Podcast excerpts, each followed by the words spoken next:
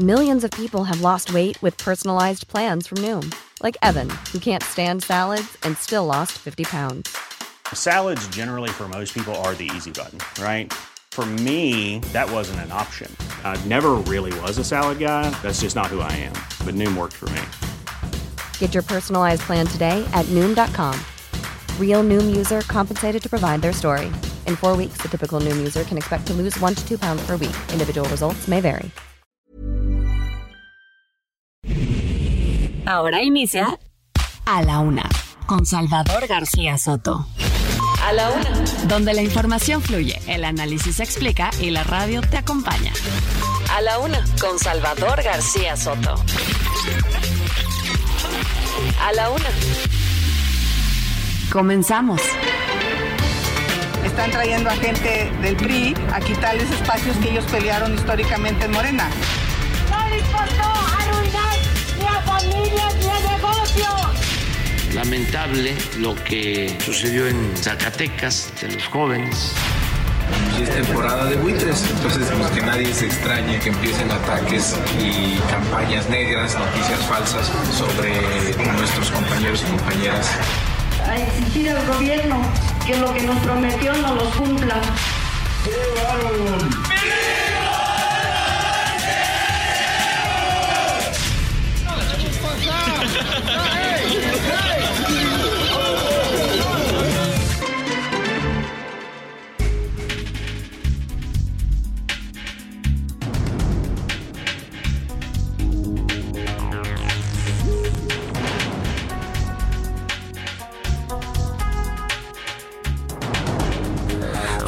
tarde en punto, una de la tarde con un minuto. Bienvenidas, bienvenidos a la una con Salvador García Soto en el Heraldo Radio. A nombre del titular de este espacio, el periodista Salvador García Soto, que en unos minutos estará por aquí, como siempre, informándole y desmenuzando la noticia. Y a nombre también de todo este gran equipo que hace posible este servicio informativo que a día a día traemos a- para usted a través de las frecuencias del Heraldo Radio. Yo soy José Luis Sánchez Macías y le vamos a informar en esta tarde de jueves, jueves 28 de octubre, día de San Judas Tadeo, el mero día del santo de las causas perdidas. Así que bueno, tenemos mucho que informarle en esta tardecita. 24 grados centígrados, vamos a llegar hasta los 27 grados aquí en la capital. Hay muy pocas probabilidades de lluvia, pero sí se presentarán algunos chubascos. En la República Mexicana, el calor, el calor continuará, sobre todo en la zona norte de este país. Esto a pesar de que ya estamos en pleno otoño. Hay mucho que contarle en esta tarde de jueves, luego de 24 horas de que nos dejamos de escuchar, que nos dejamos también de ver a través de la aplicación de heraldodemexico.com.mx y tenemos mucho que informarle y que mucho que platicarle. Hay, por ejemplo, el día de hoy, el día de hoy la música la vamos a dedicar a la lucha contra el crimen organizado. Además, vamos a homenajear a las víctimas en medio de esta ola de violencia que en los últimos meses se ha encrudecido en nuestro país. Ya no son eh, eh, solo los cárteles de la droga los que se están peleando los territorios como nos han pretextado los últimos tres gobiernos, sino ahora también es la sociedad, la población civil la que está sufriendo estos estragos. Y ahora también los jóvenes. Ayer le informamos lo ocurrido en Zacatecas y bueno, pues estos seis jóvenes que ya aparecieron muertos. Además, bueno, pues toda la, toda la influencia que está teniendo el crimen organizado en este país, bueno, pues de eso vamos a dedicar la canción el día de hoy, la música que nuestro productor Rubén Esponda nos ha elegido. ¿Qué le parece si le entramos a los temas eh, para este jueves? Para que le vayamos contando de qué va este programa del día de hoy. A la Una. Con Salvador García Soto. Respuesta, Omar García Harfuch respondió sobre el caso Ayotzinapa. Dijo que no hay nada que ocultar y que Alejandro Encinas hizo público algo que ya estaba y que ya se conocía desde el año pasado. El presidente López Obrador hoy, desde la mañanera, también defendió al aspirante por Morena a la candidatura de, de la Ciudad de México en las elecciones del 2024. Le tendremos el reporte. Además, hoy decenas de mujeres se concentran en la glorieta de las mujeres que luchan para conmemorar el Día Global por la despenalización y legalización del aborto. Habrá marchas no solamente en nuestro país, sino prácticamente todo el mundo en medio de esta conmemoración. Oiga, y atascados en Morena, tuvo Morena, fíjese, apenas el, pasado martes, Mario Delgado, líder nacional del partido oficialista, decía que ellos no van por eh, cargos, sino van por causas, que para los morenistas lo importante era la causa. Pero mira, ayer cerrando el proceso o el registro para quienes aspiran a una candidatura de las que se van a pelear el próximo año, que son nueve, hubo nada más y nada menos que 285 personas que se registraron para aspirar a candidatos a las gubernaturas. Hoy Jalisco va a definir quiénes son sus finalistas y en los próximos días cada estado va a ir definiendo quiénes son los finalistas para contender por las candidaturas morenistas. Además, le vamos a contar, oiga, este, esto que se está haciendo crisis. Eh, México, el gobierno mexicano, habría enviado más de mil barriles de crudo de Pemex al gobierno de Cuba de manera gratuita. Esto habría representado millones de dólares en ganancias y le tendremos el reporte. Además, en los deportes, gancho millonario, Canelo Álvarez y Jermel Charlo tuvieron su cara a cara previo a la pelea del sábado, en la que Canelo llegará a los 8 mil millones de pesos de ganancias en su carrera. 8 mil millones de pesos, lo que se ha metido el señor Saúl Canelo Álvarez. Además, los Tigres vencieron a Los Ángeles FC y son el campeón de campeones de la Liga MX MLS. Oigan, el entretenimiento, Anaí Arriaga nos va a contar sobre el caso de Sasha Sokol y Luis de Llano. Además, nos dará detalles de la lamentable muerte de un actor emblemático de la saga de Harry Potter. Eh, como ve, tenemos mucha información, mucho que contarle, además de las marchas y protestas que se van a desatar en todo el país. Iremos a las principales ciudades y a los estados de la República para informarle lo que está ocurriendo. También le platicaremos de los saqueos en Estados Unidos. Oiga, ayer le contábamos en Filadelfia, hubo saqueos. Estos saqueos comienzan ya a repetirse en otros estados y otras ciudades en Estados Unidos. Le vamos a contar precisamente qué está ocurriendo, qué está ocurriendo en este país y los saqueos a tiendas, a tiendas, eh, pues digamos, de alta gama. Eh, este es el programa, lo tenemos bastante variado, mucho que contarle, pero ¿qué le parece si nos vamos ya de una vez a las de cajón para informarle como debe ser? Estas son las de cajón en A la Una.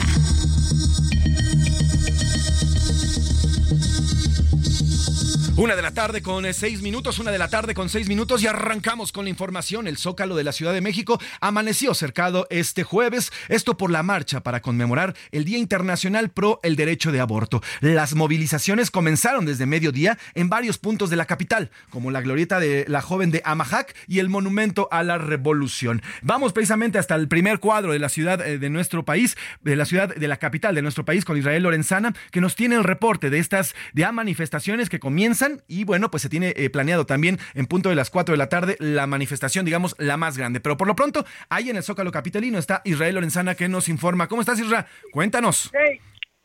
Salvador, eh, perdón, Salvador, Luis, un gusto saludarte. ¿Cómo estás, Israel?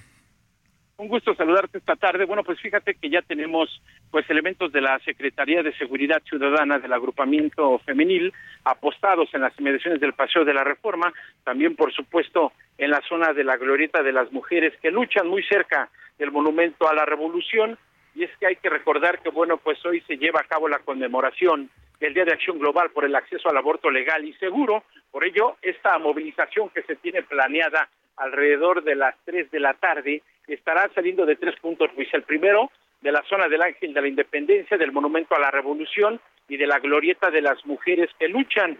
Estos tres puntos, bueno, pues se van a reunir aparentemente en Reforma y Juárez para salir con dirección hacia el Zócalo Capitalino, de manera que alrededor de las dos de la tarde se prevén ya cortes viales sobre el Paseo de la Reforma, sobre el ex central Lázaro Cárdenas y por supuesto también en las inmediaciones del circuito Plaza de la Constitución continúan por supuesto Palacio Nacional y también la Catedral Metropolitana, el hemiciclo a Juárez y Bellas Artes, pues con vallas metálicas estas eh, conocidas como rompeolas que miden más de dos metros resguardando precisamente estos lugares para evitar actos vandálicos. Los elementos policíacos también ya están preparados y bueno, pues te reitero, se prevé que sea alrededor de las tres de la tarde cuando comience esta movilización para conmemorar el Día de Acción Global por el acceso al aborto legal y seguro. Pues Luis, la información que yo te tengo esta tarde. La cual te agradezco. Y mi querido Israel, ¿cómo está ahorita en este momento el Zócalo, principalmente Palacio Nacional? ¿Está tapiado totalmente? ¿Son las mismas bardas que se pusieron ya desde la marcha de Antier y de ayer de Ayotzinapa?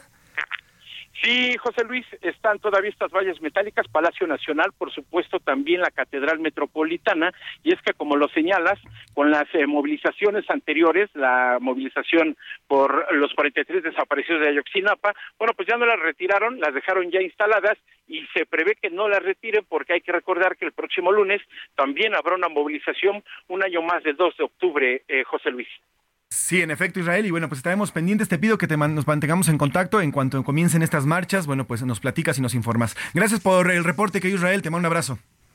Claro que sí, José Luis, sigamos al pendiente. Buenas tardes. Israel Lorenzana, como siempre, al pendiente de las calles aquí en la Ciudad de México. Y mire, como le decía, no solamente es eh, aquí en la Ciudad de México, sino también va a haber marchas en otras ciudades, sobre todo en la República Mexicana. Eh, en Guadalajara, por ejemplo, también va a haber marchas en la, en la capital de Jalisco. Habrán marchas, también habrán marchas en Monterrey, también en Oaxaca. Pero vamos primero a Jalisco, justamente a la zona de Guadalajara, donde se prevé también marchas por este Día Global del Acceso al Aborto. Mayeli Mariscal, cuéntanos de qué van y cómo están los preparativos. Buenas tardes. Hola, ¿qué tal? Muy buenas tardes, José Luis. Buenas tardes también a todo el auditorio. Pues así es, el día de hoy se tienen programadas ya algunas marchas por el 28 de septiembre, esto por la despenalización del aborto. Y bueno, se está convocando eh, en la zona metropolitana, incluso a las 4 de la tarde, en el cruce de Belisario Domínguez y Sierra Morena, y eh, pues estarán dirigiendo a la Plaza Liberación saliendo del Centro Médico de Occidente. Esa es una de las marchas. Y bueno, otra también eh, estarán marchando desde Avenida México y Chapultepec hacia, eh, esto es en la Plaza de la República, y se dirigirán al Parque Rojo. bueno, nada más aclarar, es a la inversa, es del Parque Rojo hacia la Plaza de la República y esta marcha también está convocada a las 4 de la tarde. Así es que pues es parte del programa que se tiene para el día de hoy en estas marchas para solicitar la despenalización del aborto. Hay que recordar, son dos estados que eh, pues ya lo aprobaron, en Jalisco todavía no, y se han hecho pronunciamientos, incluso en eh, pasados días, más de 54 colectivos se pronunciaron en el Congreso del Estado para solicitar que se revise esta iniciativa que está en la congeladora. Y pues bueno, esta, estas marchas pues estarán por supuesto, también abonando a este llamado hacia los legisladores, José Luis. Perfecto, Mayeli, pues gracias por el reporte y estamos en contacto. Cualquier cosa que vaya ocurriendo ya en Jalisco. Buena tarde. Muy buenas tardes. Y hasta por acá, Salvador García Soto. Eh, bueno, pues eh, el tema de las marchas, Salvador, el día de hoy con el tema del aborto legal. Muchas movilizaciones en el país y bueno, es un tema que todavía en México eh, pues estamos avanzando. Hay avances importantes en cuanto a la aprobación ya de una normativa federal por parte de la Suprema Corte de Justicia de la Nación como una obligación de todos los estados de despenalizar el aborto. Ya no puede ser penalizada ninguna mujer ni castigada con penas corporales alguna mujer que se practique un aborto en ninguna parte de la República. ¿eh? Eso ya es ilegal y falta que los estados actualicen las leyes que prohíben todavía y que penalizan sobre todo la práctica del aborto. En el Zócalo de la Ciudad de México amanecimos cercados por esta marcha para conmemorar el Día Internacional pro eh, Derecho al Aborto. Eh, las movilizaciones empezaron desde el mediodía en varios puntos de la capital del país, como la glorieta de la joven de Amajaco, la glorieta también la han llamado de las mujeres, el Monumento a la Revolución, el Zócalo y el Ángel de la Independencia. Vamos con Israel Lorenz o vamos a, vamos a precisamente a las conmemoraciones ahí en la Ciudad de México, aquí en la Ciudad de México.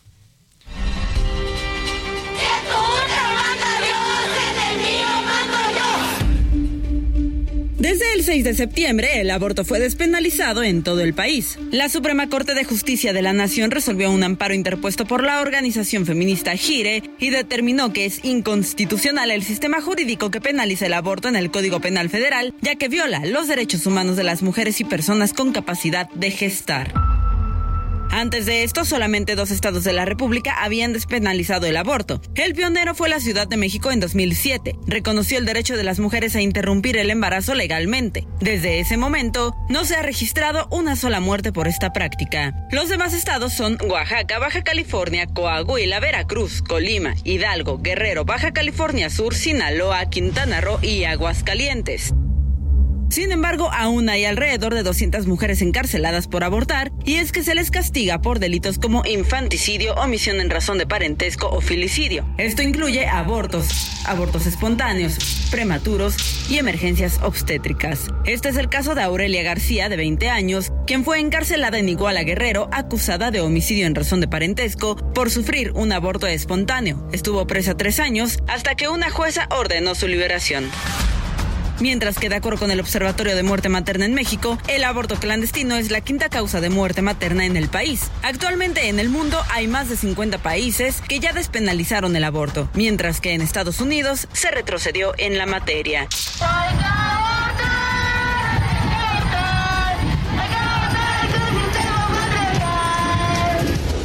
Para A la Una con Salvador García Soto, Milka Ramírez. Pues así, así la temática del aborto en México, un tema que todavía divide opiniones entre los mexicanos. Hay gente que no está a favor de este derecho de las mujeres y es muy respetable su posición, pero lo que hay que reconocer es que ya este ya es un tema pues decretado por la Suprema Corte de Justicia de la Nación, que es el máximo órgano constitucional, que ha dicho que a ninguna mujer se le puede penalizar por practicarse un aborto en la Ciudad de México. Las leyes de los estados tendrán que irse homogeneizando o tendrán que irse pues eh, adhiriendo a este criterio ya dictado, criterio constitucional dictado por la Suprema Corte de Justicia de la Nación. Eh, en estos momentos en México es inconstitucional eh, castigar a una mujer por practicarse un aborto. Ahí está esta discusión importante y bueno, pues un tema que siempre, siempre dividirá opiniones. Y vámonos ahora al otro asunto que también ha causado polémica estos días, el tema de los nueve años que se cumplieron antier de la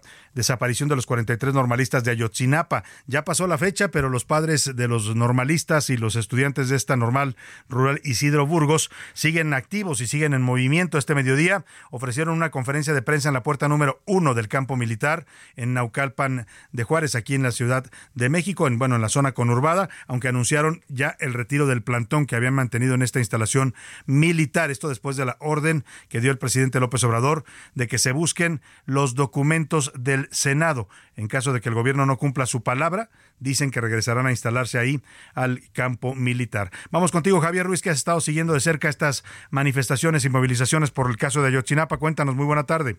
Buenas tardes, Salvador, te saludo con gusto y efectivamente pues eh, se retira el plantón de Ayotzinapa Guerrero, se colocó el pasado 21 de septiembre afuera del campo militar número uno ubicado en la avenida del conscripto. Pues a pesar de pues de nueve años que se consumaron estos hechos, pues los padres por supuesto pues al día de hoy se encuentran pues no convencidos con lo que les ha mencionado pues el gobierno federal, principalmente la criminalización de los jóvenes a través del documento narrativo de hechos. Ellos eh, mencionan que pues estarían retirando este plantón, sin embargo, pues podrían volver a regresar en los próximos meses. No han dado una fecha o un tiempo estimado. Se menciona que van a platicar con los padres para llegar pues a algún acuerdo y por supuesto también tener algunas reuniones con parte del gobierno federal. Están exigiendo principalmente pues estos eh, documentos, estos mensajes que se lograron intervenir, donde pues se habla de que una persona personas de los 43 normalistas, pues era parte de las del ejército que estaba infiltrado.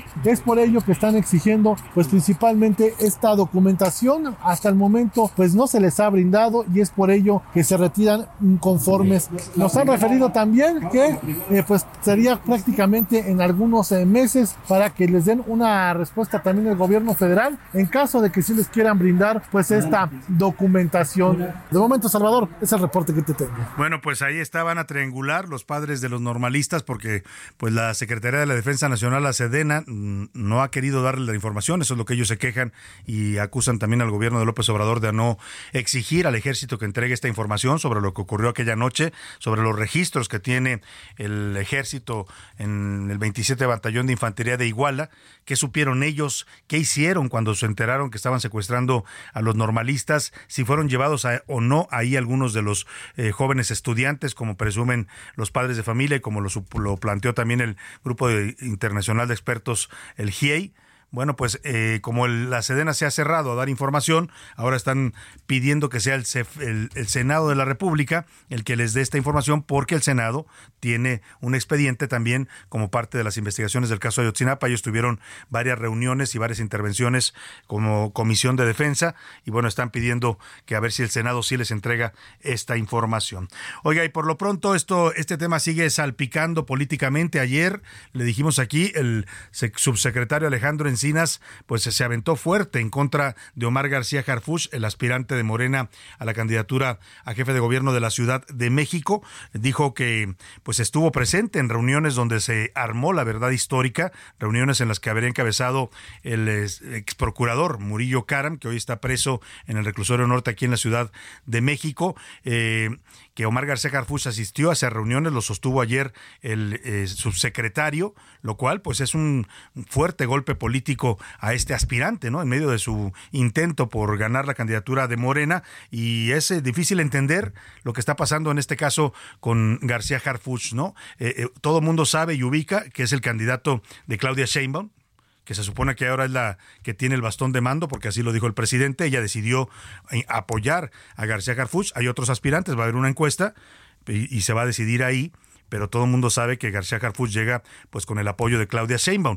Pero parece que en Palacio Nacional siguen sin ver muy bien a García Harfuch. Yo no puedo entender que el subsecretario de Derechos Humanos de Gobernación se aviente a decir algo como esto si no tiene pues el aval del presidente.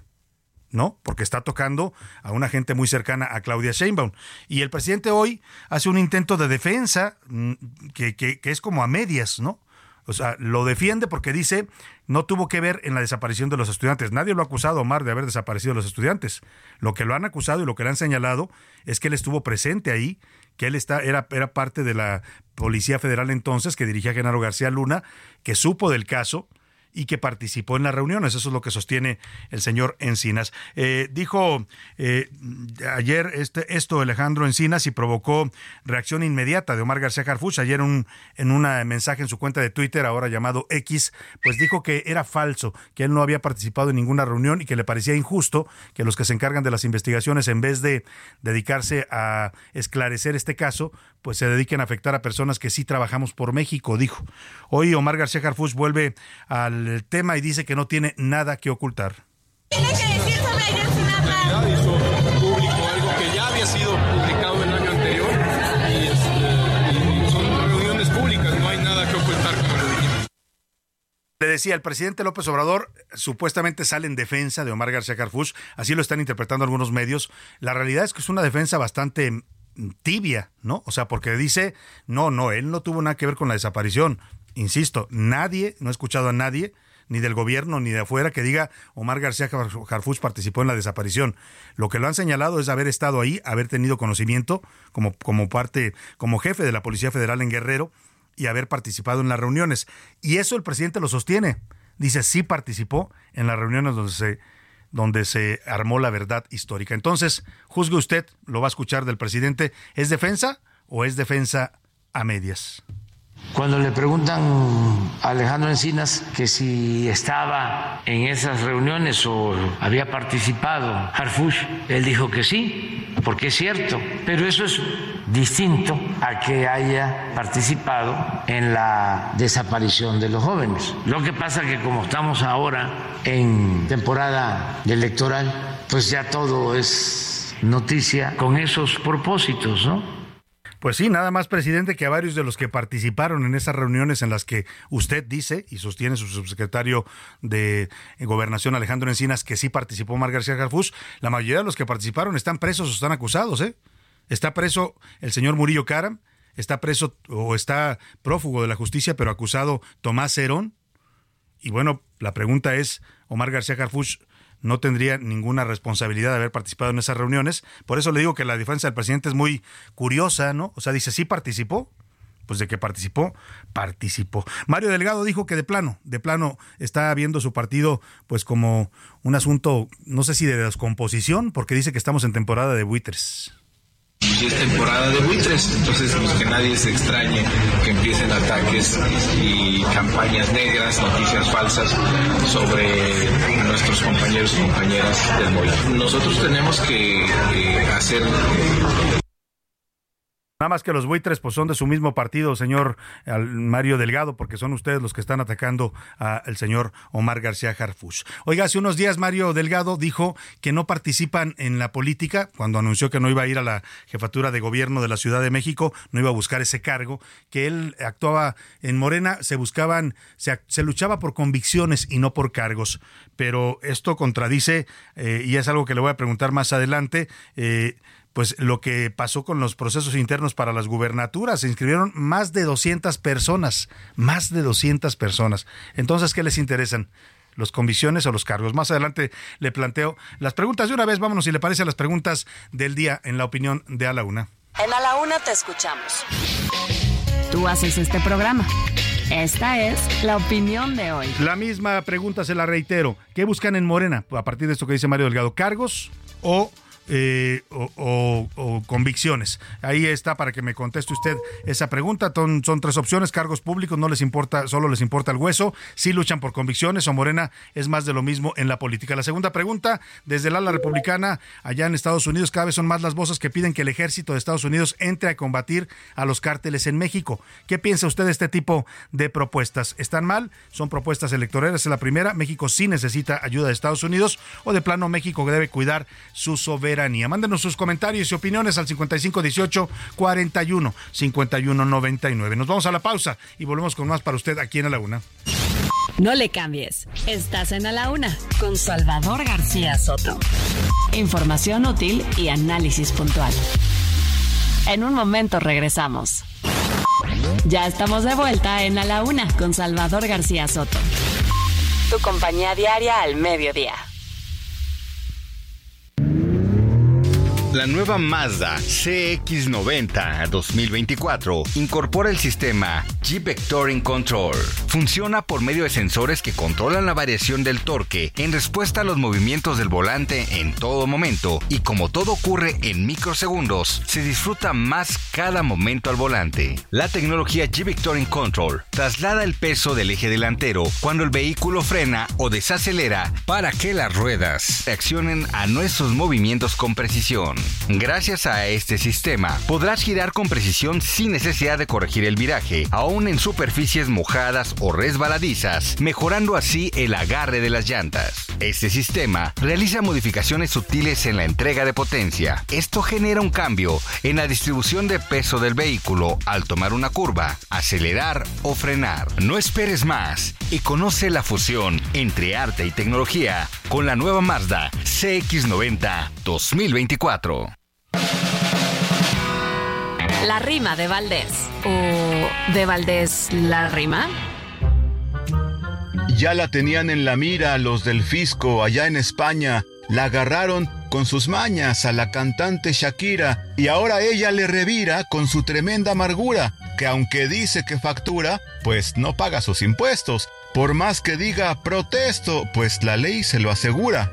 No quiero pagar y qué, porque yo detesto al fisco, pues quiero que siga Arisco el tarado de Piqué. Esa relación ya fue, ya le dedicó sus rolas, pero que no se haga bolas, porque para el otro disco se lo va a deber al fisco, que mejor ya no haga olas. Cantidades millonarias las que deben los artistas, si la mula no era arisca, porque ya son deudas varias, pero sus cuentas bancarias las tienen bien checaditas, que componga unas rolitas de despecho contra Hacienda y que el nuevo álbum trascienda moviendo las caderitas. No será un joven apuesto el que inspire sus canciones, ni amorosas decepciones va a poner como pretexto. Será la evasión de impuestos la que la haga componer sus finanzas. Hay que ver, así que haga lo que haga, si la factura, la paga. Ay Shakira, no hay que ser. Una investigación realizada por Intersecta y Data reveló que entre 2017 y 2020 fueron asesinadas más de 130.000 personas en México. Según el Estado, cerca de 70.000 individuos, es decir, más del 50%, fallecieron como consecuencia de la delincuencia organizada y su combate.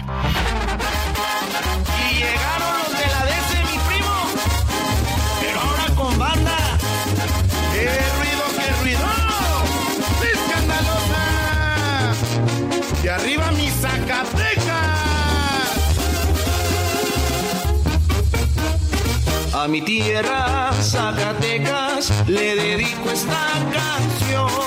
Y le canto con tristeza,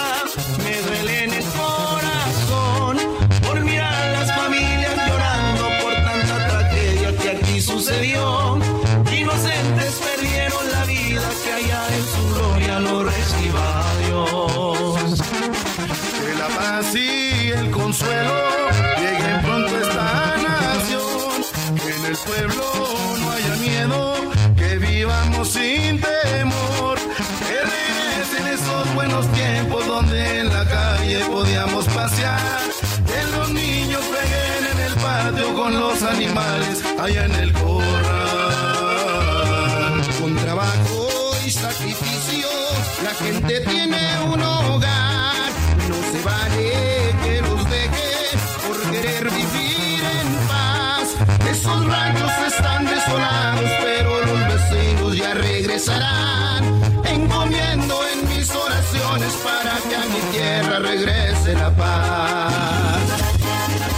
la tarde con 34 minutos a ritmo de banda, varias bandas de Zacatecas, cinco bandas en total, se unieron para hacer esta canción que se llama Paz en Zacatecas. Hoy estamos poniéndole música en este jueves de resistencia de los mexicanos contra el narco. Estamos indefensos, estamos agobiados, estamos asfixiados, estamos violentados por el narcotráfico en este país y también estamos hartos. Y esto manifiesta esta canción que grabaron estas cinco bandas que unen sus esfuerzos para decir queremos paz en Zacatecas. Describen, usted lo escuchó, lo que está pasando, una tragedia en Zacatecas, ranchos abandonados, gente que huye de sus comunidades por la violencia. En la ciudad de Zacatecas usted va, sí, es una ciudad preciosa, hermosa, pero a las nueve y media de la noche está sola y desierta y abandonada porque nadie se atreve a salir a la calle de noche. Es una tragedia lo que vive Zacatecas y lo que vive México en violencia del narcotráfico y los zacatecanos también alzan la voz para decir queremos paz, queremos vivir en paz. Eso es lo que pide hoy México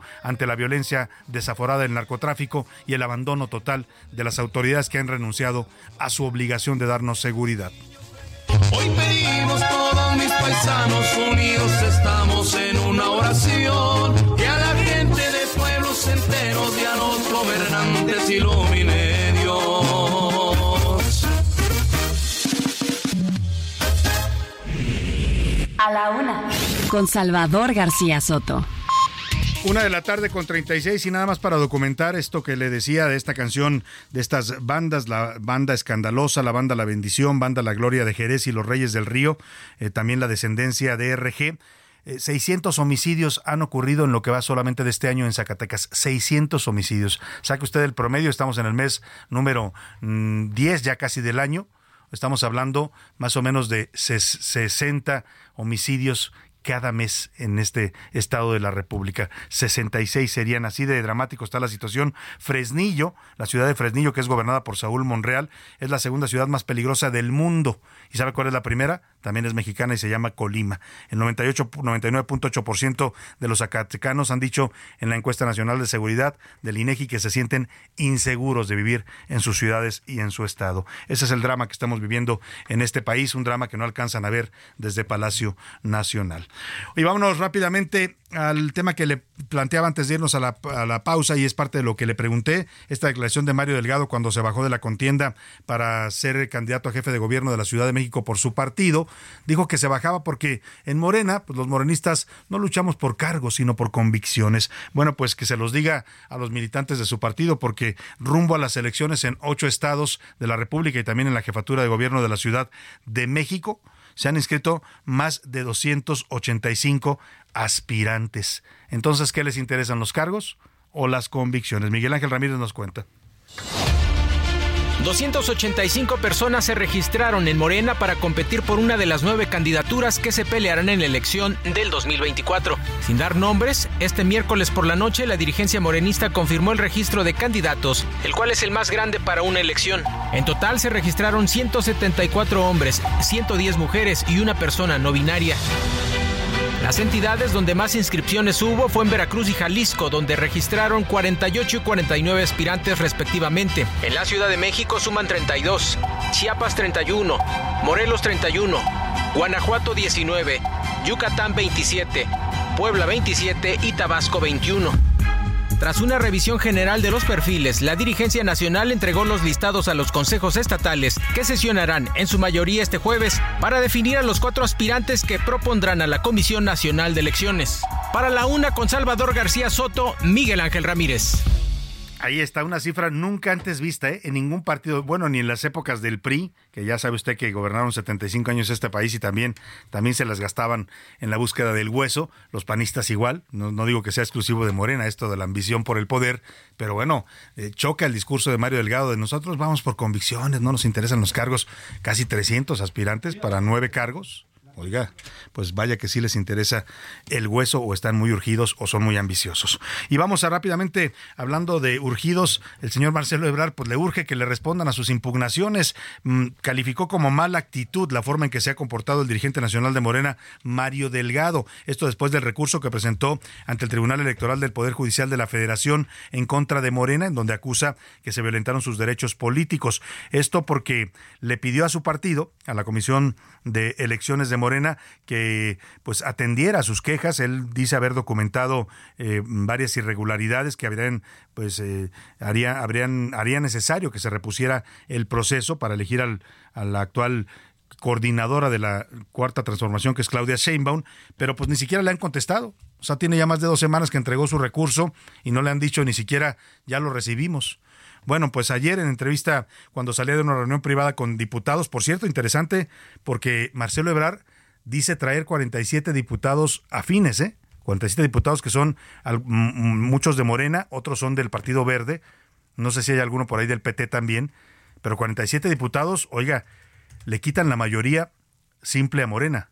Y eso es delicado porque se va a aprobar ahora en noviembre el presupuesto de egresos de la Federación para 2024 y ya sabemos que el presidente quiere que lo aprueben sin cambiarle una coma. Bueno, pues ayer esos 47 diputados que dicen ser afines a Marcelo Ebrard dijeron que van a pedir cambios en el presupuesto y que si Morena no quiere hacer los cambios, entonces se van a aliar con la oposición.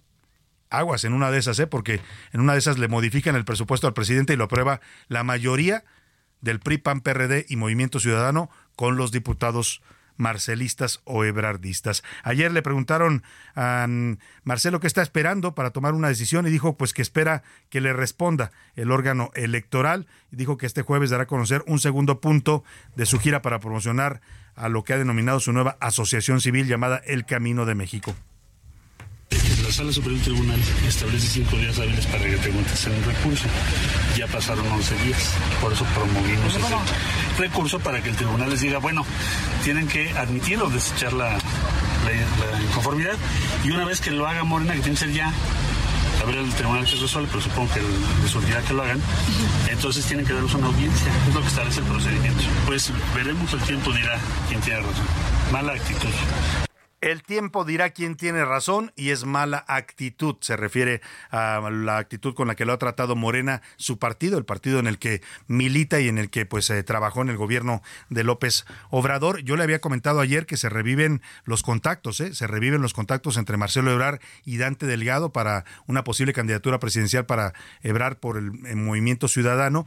Y esto tiene que ver con lo que anunció hace unos minutos ahí en el World Trade Center. Eh, este mediodía estuvo Dante Delgado dando a conocer lo que van a ser los criterios para elegir al candidato presidencial de Movimiento Ciudadano. Van a emitir la convocatoria, ya lo ha dicho él, en octubre, pero está adelantando algunos de los criterios. ¿Qué características tiene que tener quien sea candidato de Movimiento Ciudadano a la presidencia de la República? Es decir, quien pueda ser una tercera opción en las boletas electorales, porque ya está definida Claudia Sheinbaum por la 4T, está definida Xochitl Gálvez por el Frente Amplio eh, por México, sería la tercera opción la de Movimiento Ciudadano. Hoy da una característica, pues que le queda a varios, pero eh, pues no sé si ve usted que le quede o no a Marcelo Ebrard. Dice Dante Delgado que quien quiera ser candidato de MC a la presidencia debe ser alguien que sepa escuchar al pueblo.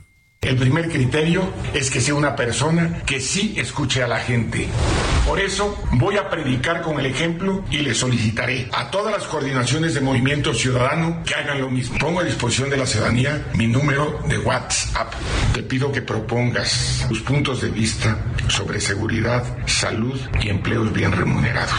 Mándanos tu mensaje porque nuestro movimiento escucha pues ahí está el número que dio Dante Delgado. Dice que hay que escuchar al pueblo y para poner el ejemplo, él da su número de WhatsApp que ahora le voy a pasar para que si usted le interesa mandarle un mensajito a Dante Delgado, dice que les dé a conocer, puede usted proponer, yo quiero que hagan esto en seguridad, yo quiero que hagan este programa, yo quiero que regrese, qué sé yo, las guarderías eh, infantiles, las estancias infantiles que quitó el gobierno. Lo que usted quiera opinar, dice él que lo van a escuchar. El número de WhatsApp, anótelo si tiene con qué anotar, de Dante Delgado Ranauro, es el dirigente nacional de Movimiento Ciudadano y senador de la República, es el 55 65 41 18 77. Se lo repito, 55 65 41 18 77. Por si usted quiere echarse una platicadita con Dante Delgado, pues ahí lo contacta. Y bueno, va a ir dando poco a poco criterios. Esto va a ser como una especie de entrega, no sé si como de telenovela, va a ir dando, eh, hoy dio un criterio, la próxima semana va a dar otro y así va a ir definiendo el perfil de quien quieren que sea su candidato presidencial. Ya nada más falta que diga, necesita haber sido secretario de Relaciones Exteriores y bailar muy chistoso, ¿no? Porque baila chistoso, ya sabe quién Marcelo Ebrard. Pero bueno, ahí está lo que va definiendo Movimiento Ciudadano en cuanto a su candidatura presidencial.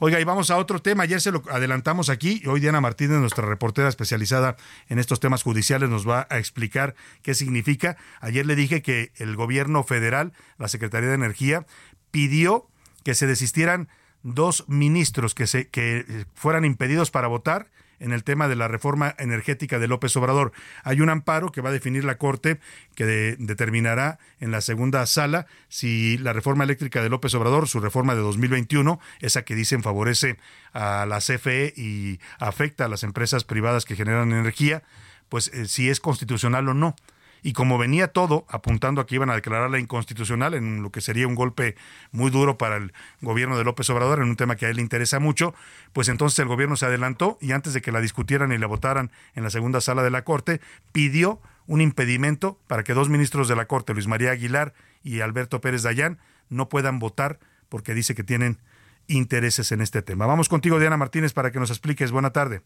Así es, Salvador. Buenas tardes. La Secretaría de Energía presentó un impedimento ante la Suprema Corte de Justicia de la Nación para que los ministros Alberto Pérez Dayán y Luis María Aguilar Morales no puedan votar en los amparos promovidos en contra de la reforma a la ley de la industria eléctrica. Estaba programado que los dos amparos fueran analizados este miércoles por la segunda sala del máximo tribunal, lo que no ocurrió en el caso del amparo 164 diagonal 2023, que, cuyo ponente es eh, Pérez Dayán, así como el amparo amparo 106 diagonal 2023 bajo la ponencia de Javier Laines fueron retirados de la lista ayer y uno de los argumentos para presentar este impedimento es la relación de Pérez Dayán con Hugo Arriaga, abogado de uno de los amparos contra la reforma, pero ninguno de estos amparos serían analizados por la sala. Pérez Dayán es vocal del Instituto Mexicano del Amparo, cuyo presidente justamente es Arriaga. Hasta aquí mi reporte. Muchas gracias, Diana Martínez. Pues vamos a estar atentos a esto. Hoy por ahí en algunos periódicos titularon Le baja el gobierno el switch a la Corte. Lo que intenta el, gobierno es que pues no se reúna la mayoría para declarar, declarar inconstitucional su reforma eléctrica. Vamos a ver en qué termina todo esto. Por lo pronto, pues ahí está la petición que hace la Secretaría de Energía.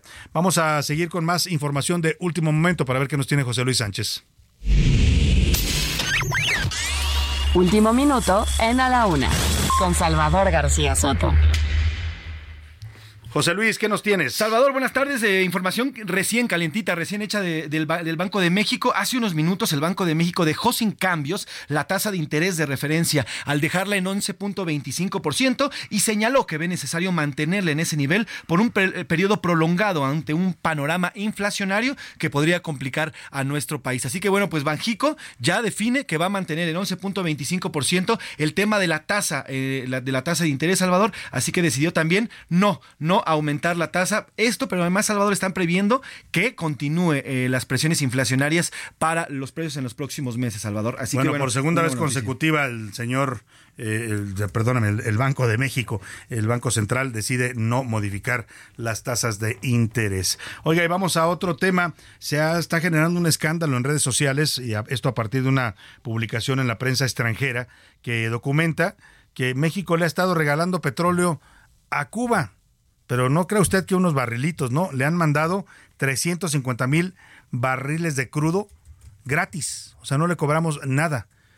y bueno, uno dice, sí, Cuba es un país hermano y qué bueno que los ayudemos, pero yo le pregunto, ¿nos tenemos abundancia para regalar los mexicanos? Bueno, más adelante le voy a platicar ese tema, esta nota que documentó la agencia Bloomberg, en la que dice que México está regalándole pues casi 76 millones de pesos en petróleo a Cuba. Les lo voy a poner más adelante. Por lo pronto, sabe que hemos estado hablando en los últimos días con los aspirantes, con aspirantes hombres y mujeres a la rectoría de la Universidad Nacional Autónoma de México. En esta ocasión tengo el gusto de saludar en la línea telefónica a la doctora Guadalupe Valencia García. Ella es coordinadora de humanidades de la UNAM y aspirante también al cargo de rectora de esta universidad. ¿Cómo está, doctora? Qué gusto saludarla. Muy buenas tardes. Saludarlo, Salvador. ¿Cómo está? Igualmente. Un gusto estar en su programa y saludo también con con mucho gusto a la audiencia que nos escucha. Al contrario, doctora, ¿por qué, eh, ¿por qué su aspiración? Usted como coordinadora de humanidades, ¿qué proyecto plantea para esta universidad tan importante para los mexicanos? Te contesto muy rápidamente las dos preguntas. Mi aspiración es porque después de, bueno, casi 40 años de pertenecer a la UNAM y haber estado casi 14 eh, como funcionaria, como coordinadora de un posgrado, directora de un centro y hoy como coordinadora de humanidades, pues eh, me di cuenta que yo podría coadyuvar, que yo podría ofrecer a la universidad eh, realmente este regresarle parte de lo que me ha dado por esta vía de la rectoría. Me buscaron algunos colegas, me animaron a participar. Eh, acepté el reto y hoy estoy aquí. Y sobre mi programa, bueno, pongo énfasis especial en la educación, en la docencia, en la formación de nuestros jóvenes, con especial cuidado en la educación media superior. Ahora, eh, doctora, la UNAM está enfrentando retos muy particulares en este momento. Eh, por un lado, la parte académica que hay que seguir, como usted dice, siempre reforzando la docencia, mejorando, pero está también la coyuntura política. Eh, estamos en un tiempo electoral en México y se habla de que hay intentos del gobierno, de hecho hay un discurso un poco hostil desde el gobierno federal hacia la UNAM, ha habido críticas fuertes. ¿Cómo percibe usted este tema de la autonomía, que hoy se ve también como uno de los grandes retos que tiene que defender la UNAM? Mira, creo que la autonomía en la UNAM está blindada porque es parte de una tradición muy grande, muy importante, que tiene además muchas dimensiones. Por un lado, la defensa de nuestras formas de gobernanza, de nuestras formas de gobierno, que si bien pueden mejorarse, reformarse, pues son las que nos hemos dado y las que han funcionado para darle estabilidad a esta institución.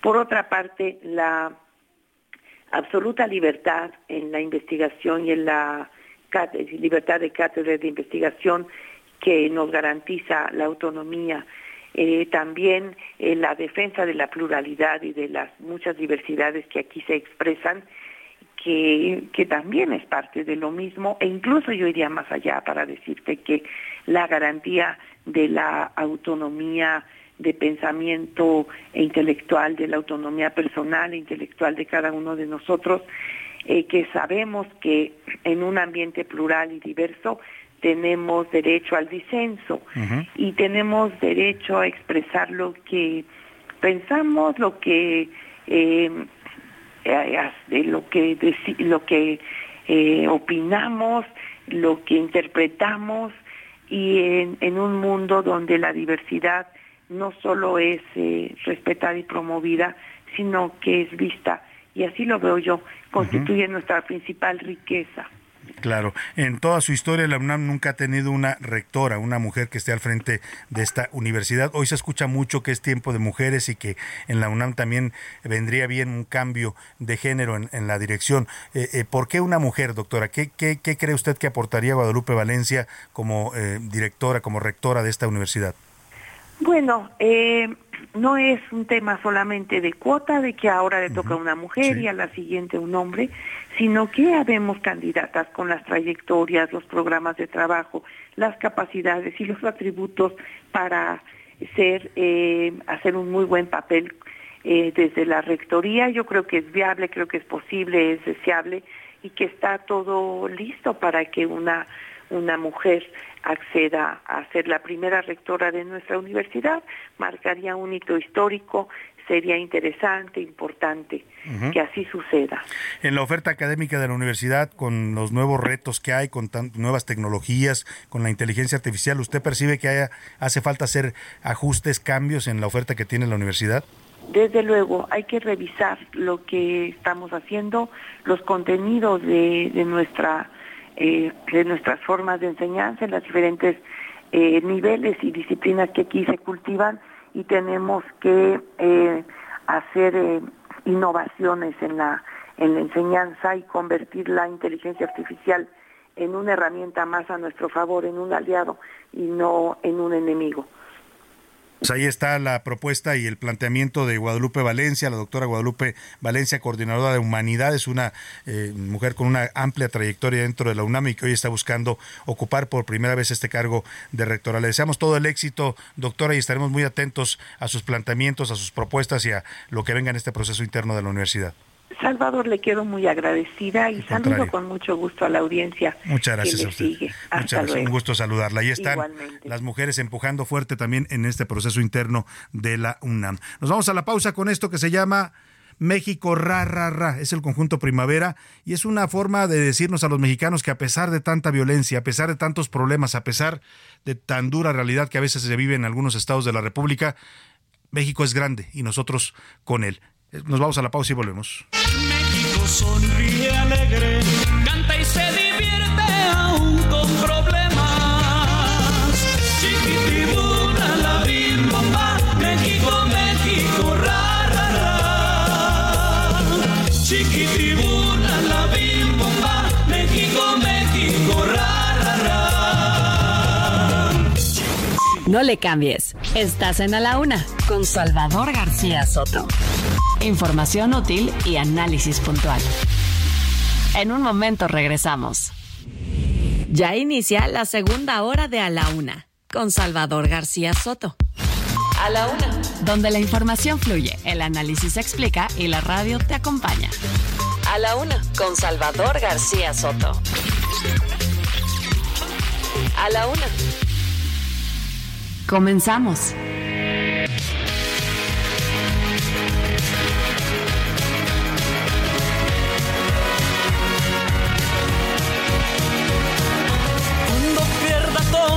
Las partidas.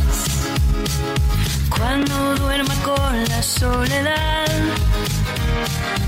Cuando se me cierren las salidas. Y la noche no me deje en paz. Cuando sienta el miedo del silencio. Cuando cueste mantenerme en pie. Cuando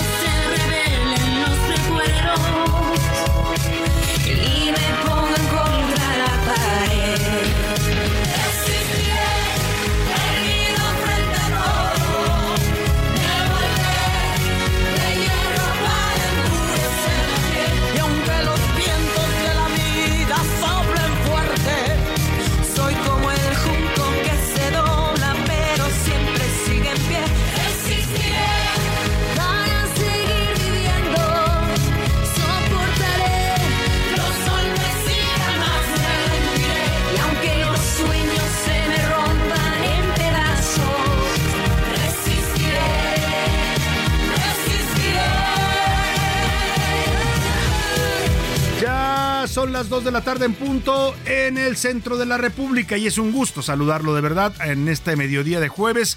Estamos iniciando ya la segunda hora de A la Una. El reloj marca las 2 de la tarde con dos minutos y comenzamos esta segunda parte de este espacio informativo y también, también la tarde de este jueves 28 de septiembre. Y lo hacemos con esta canción que dedicamos a todos los mexicanos que en este momento están siendo víctimas de la violencia, del narcotráfico, a todos los que están agobiados, desesperados, que se sienten abandonados, que sienten que los gobiernos no responden a su obligación constitucional de darnos seguridad.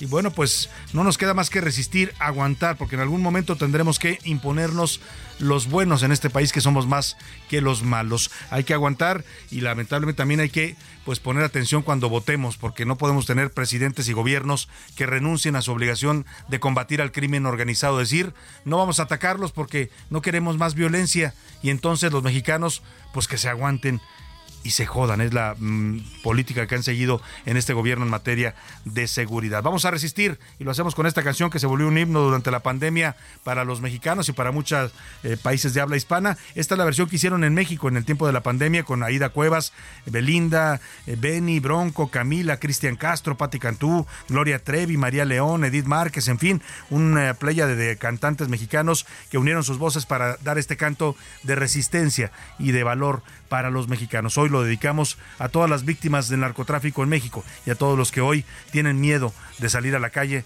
y tienen miedo de no regresar a casa.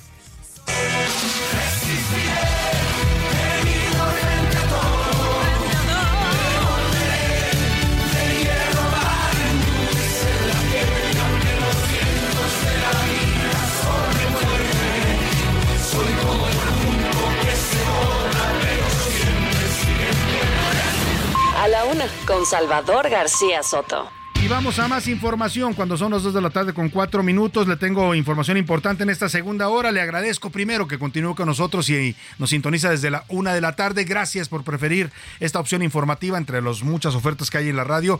Usted sabe que nosotros siempre procuramos darle la mejor información, el mejor análisis, el contexto de la noticia para que usted se forme sus propias opiniones. Aquí no buscamos ni aleccionar ni convencer a nadie. Simplemente expresamos eh, un punto de vista que usted tiene derecho a estar a favor o en contra para eso también le damos oportunidad, abrimos nuestros micrófonos para que opine. Vamos a tener temas importantes en esta segunda hora. Saludo también con gusto a todos los que nos escuchan en la República Mexicana, en ciudades como Monterrey, Guadalajara, la comarca lagunera, Oaxaca, el istmo de Tehuantepec, Tampico, Tamaulipas, Tuxtla Gutiérrez, Chilpancingo Guerrero, Yucatán, Tepic, Nayarit, también al otro lado del río Bravo, las ciudades de McAllen y de Bronzeville, también a San Antonio y a Huntsville, Texas, y allá en Chicago a la gente de Airville, Chicago, muchos saludos, igual que a la gente de Cedar Rapids y de Independence, Iowa. Ah, también saludamos con gusto a todos los que nos ven, porque ya sabe usted, esta emisión radiofónica no solo se escucha, también se ve. Muchos nos están sintonizando a través de nuestra transmisión en video que tenemos a través de distintas plataformas de internet. Nos puede seguir y ver también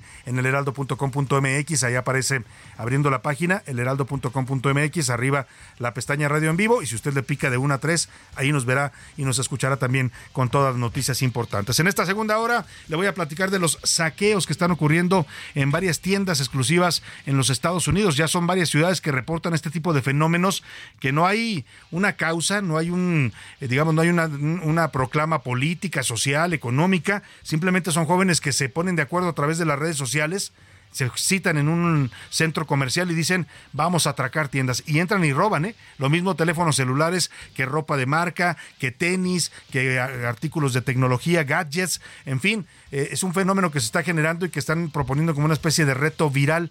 Es la generación pues que lamentablemente desea muchas cosas porque la publicidad se las exhibe, se las pone en la cara, pero muchos jóvenes no tienen para comprarlas y ahora se está generando este fenómeno de robos y saqueos en tiendas de los Estados Unidos. Le voy a tener el reporte. Ahí mismo, también en los Estados Unidos, ayer se llevó a cabo el segundo debate republicano. 50 aspirantes de, que se habían registrado para el cargo de presidente, eh, de candidato a la presidencia por el Partido Republicano, ya solamente quedan siete. Ayer se confrontaron en este debate de ideas. Todos hablaron, todos, ¿eh?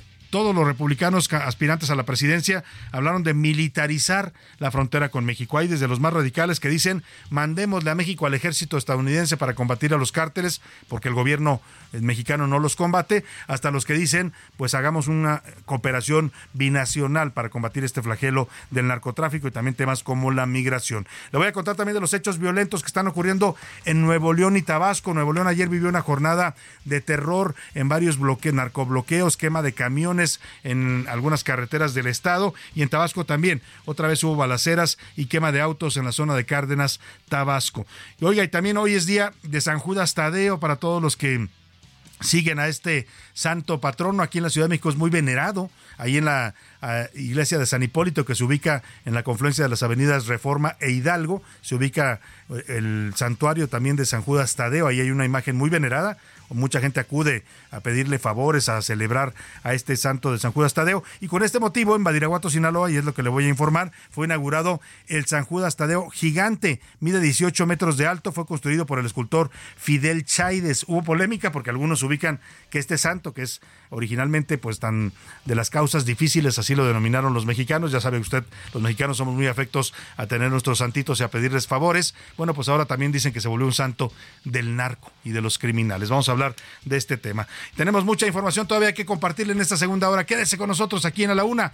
Esta canción que le voy a presentar es un, eh, un rap que hicieron en Baja California. Vamos a escucharla porque para que no se nos quede en la música que estamos proponiendo hoy de resistencia en contra del narco. Hicieron un rap, jóvenes baja californianos que se unieron, también varios de ellos raperos, para decir también ya basta de violencia. Queremos, queremos ciudades tranquilas en Mexicali, en Tijuana, en Ensenada, en Rosarito. Queremos vivir en paz. Es una generación que dice basta. Llevamos décadas viviendo en medio de la violencia y la sin razón.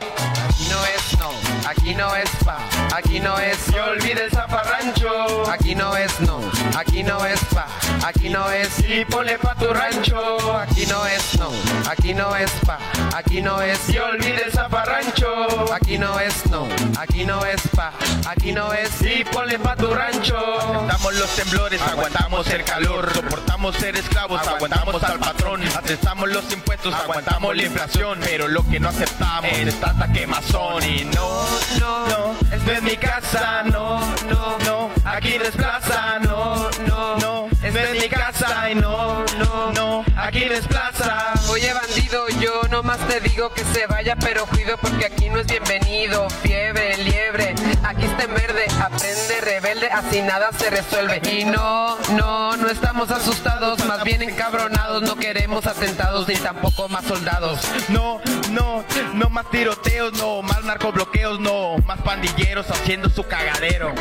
Ya no quemen más Ahí está lo que dicen estos jóvenes. Aquí no es plaza, aquí es mi casa. Váyanse bandidos, ya no queremos más violencia, tampoco queremos soldados, queremos vivir en paz. Es parte de la música que hoy estamos dedicándole a la resistencia a que, de los mexicanos que hablan en contra del narcotráfico. Más adelante también le voy a poner una canción que la cantante Vivir Quintana, esta que se volvió tan famosa con su canción de Vivir sin Miedo, que se convirtió en un himno de las mujeres en México, pues ahora también hizo un anticorrido es un corrido que eh, pues elogia a los héroes y habla del periodista Milo, Milo Velázquez, que fue asesinado en Veracruz hace un par, hace algunos años. Vamos a estar hablando también de estos temas y también de los desaparecidos, que es otro fenómeno que también genera una reacción en la música a la violencia del narcotráfico. Por lo pronto vamos a lo que está pasando allá en los Estados Unidos. Ya le adelantaba, los saqueos masivos a negocios minoristas en los Estados Unidos están aumentando en un 90% desde 2018. La situación ha obligado ya a varias empresas,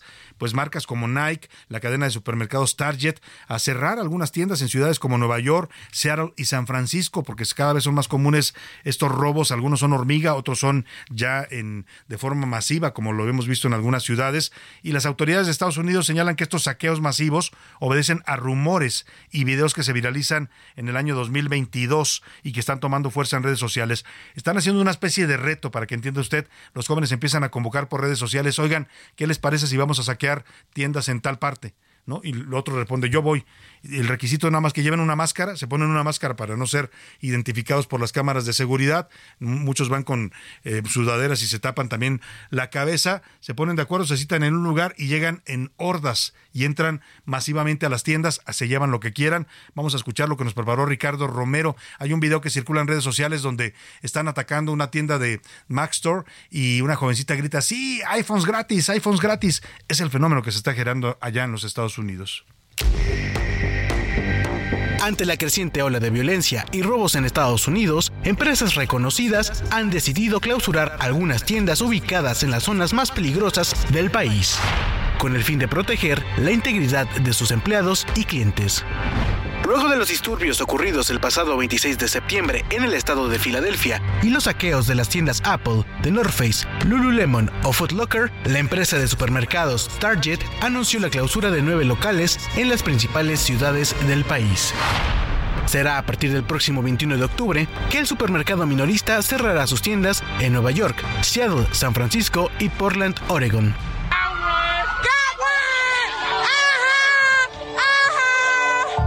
Pero este no es el único caso. Otras empresas han tomado decisiones similares. El año pasado, Nike cerró temporalmente una de sus tiendas en Portland tras sufrir varios robos, aunque recientemente informó que el cierre es permanente. Cientos de dólares robados en productos Nike. En agosto de 2023, la cadena de lujo Nordstrom clausuró su local de cinco pisos en San Francisco, luego de 35 años en funcionamiento y debido a las grandes pérdidas por hurto. Ese mismo mes, pero en Los Ángeles, California, un grupo de unos 30 ladrones robó alrededor de 300 mil dólares en mercancías de la tienda Yves Saint Laurent en el centro comercial de Americana at Brand. Policías e investigadores señalan que esta nueva oleada de saqueos y robos masivos obedece a rumores y videos que se viralizaron en 2022 y que se han vuelto a compartir en redes sociales. Y es que de acuerdo con la Federación Nacional de Minoristas, el robo minorista cuesta a los comerciantes de todo el país un total de 94 mil millones de dólares. Desde 2018, este tipo de delitos se han incrementado en un 90%. Para la UNE con Salvador García Soto, Ricardo Romero.